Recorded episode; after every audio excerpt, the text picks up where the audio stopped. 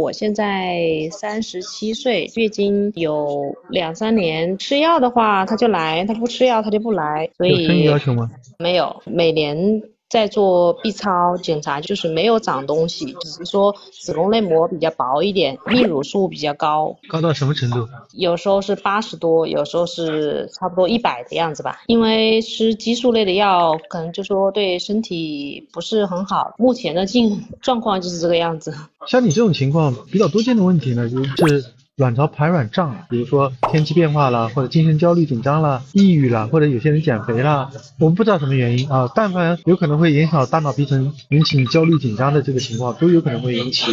这个不排卵。不排卵的之后的话呢，就是引起月经延长，月经不来。那么这种情况呢，有的时候不一定能找到原因，因为你泌乳数还没有高到正常值两倍以上啊，有的时候未必跟高泌乳素血症区有关系啊。泌乳数如果特别高的话，我们可能需要排除一下有没有泌乳素瘤啊、水体微腺瘤这些情况。如果高的不是那么厉害的话呢，那么通常不是这方面的原因啊。如果你没有生育要求的这种情况，有的时候呢就需要定期的补孕激素。如果你觉得麻烦，另外一种做法呢就是用那个曼玉乐的环，这是一个带激素的避孕环，放在身体里边呢，它能够起到替代补充你孕激素作用。当然曼玉乐放完之后呢，大概有 百分之二十 的人可能会例假不来，但这没有关系的，因为主要目的是为了保护子宫内膜。子宫内膜如果单纯的只有雌激素作用，没有孕激素的保护的话，容易有发生子宫内膜增生啊，或者变性啊这些可能性啊，所以这是需要了解的。